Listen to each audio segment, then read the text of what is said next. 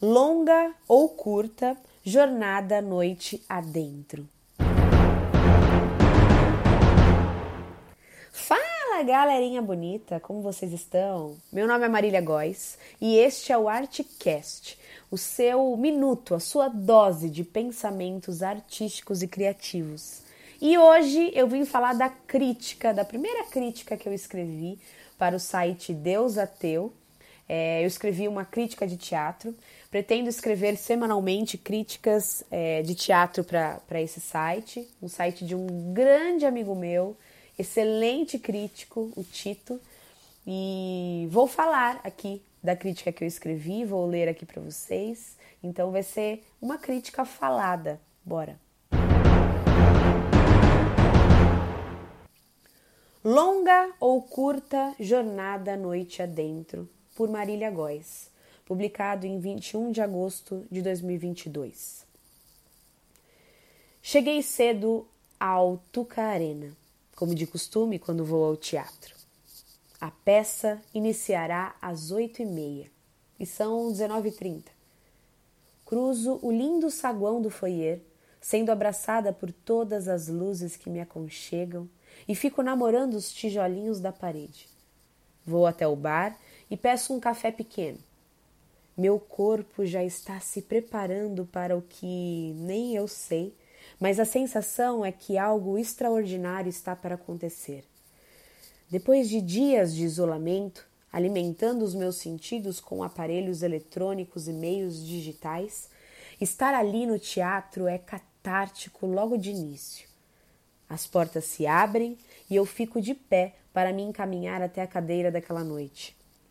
Escolhi um lugar na primeira fileira. Amo a experiência de um teatro arena. É como se não houvesse escape para a entrega do ator em conexão com a plateia. Escolhi ali porque não queria nenhuma barreira para aquele momento.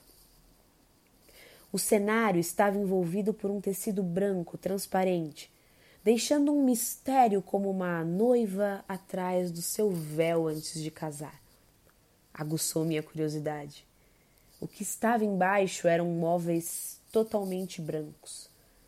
A palidez do cenário já indicava que ali o foco seria totalmente para o conflito fa familiar que se apresentaria pelos corpos dos atores.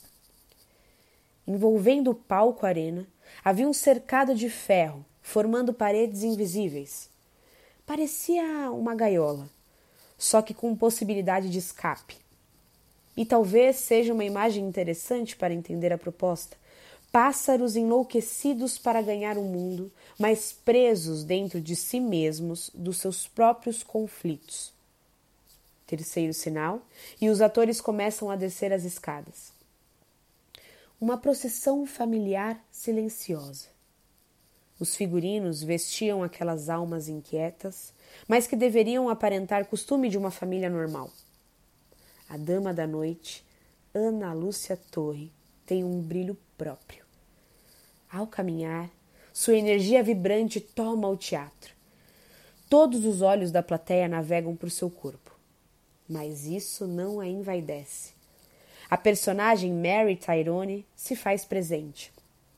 Os atores Luciano Chiroli, Gustavo Wagner, Bruno Sigrit e Mariana Rosa não se amedrontam com tamanho brilho e se apresentam totalmente inteiros, com a mesma energia vibrante de Dona Ana Lúcia.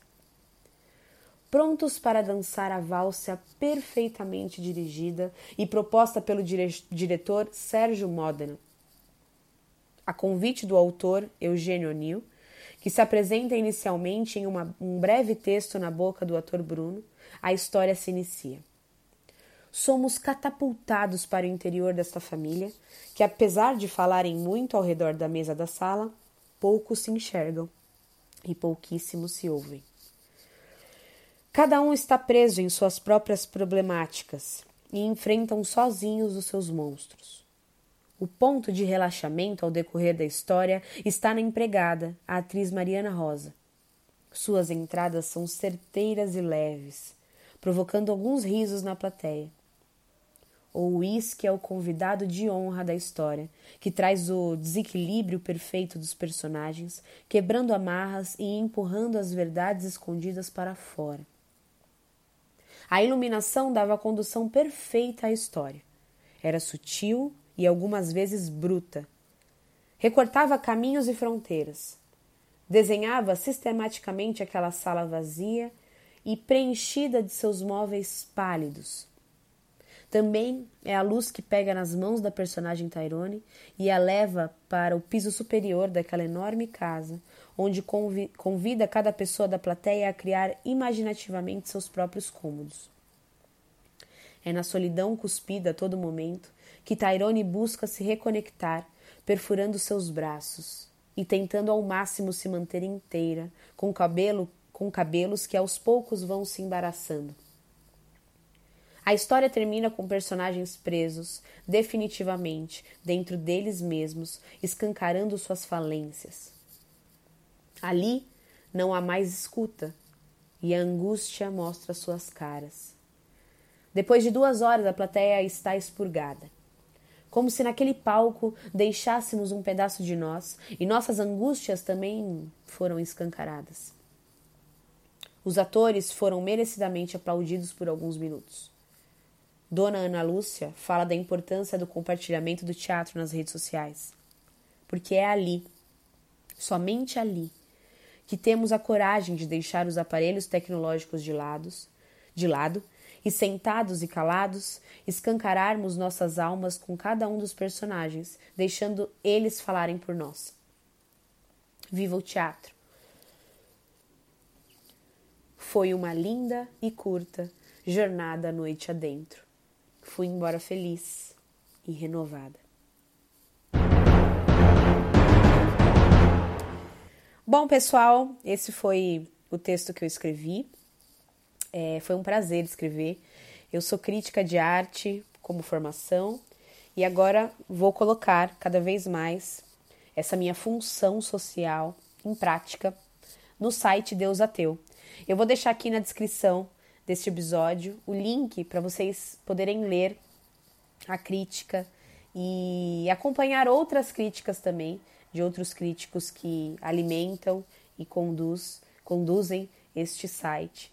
É, viva o teatro, viva a arte e, e quem sabe eu possa trazer mais críticas faladas aqui para vocês. Arrasou? Um beijo.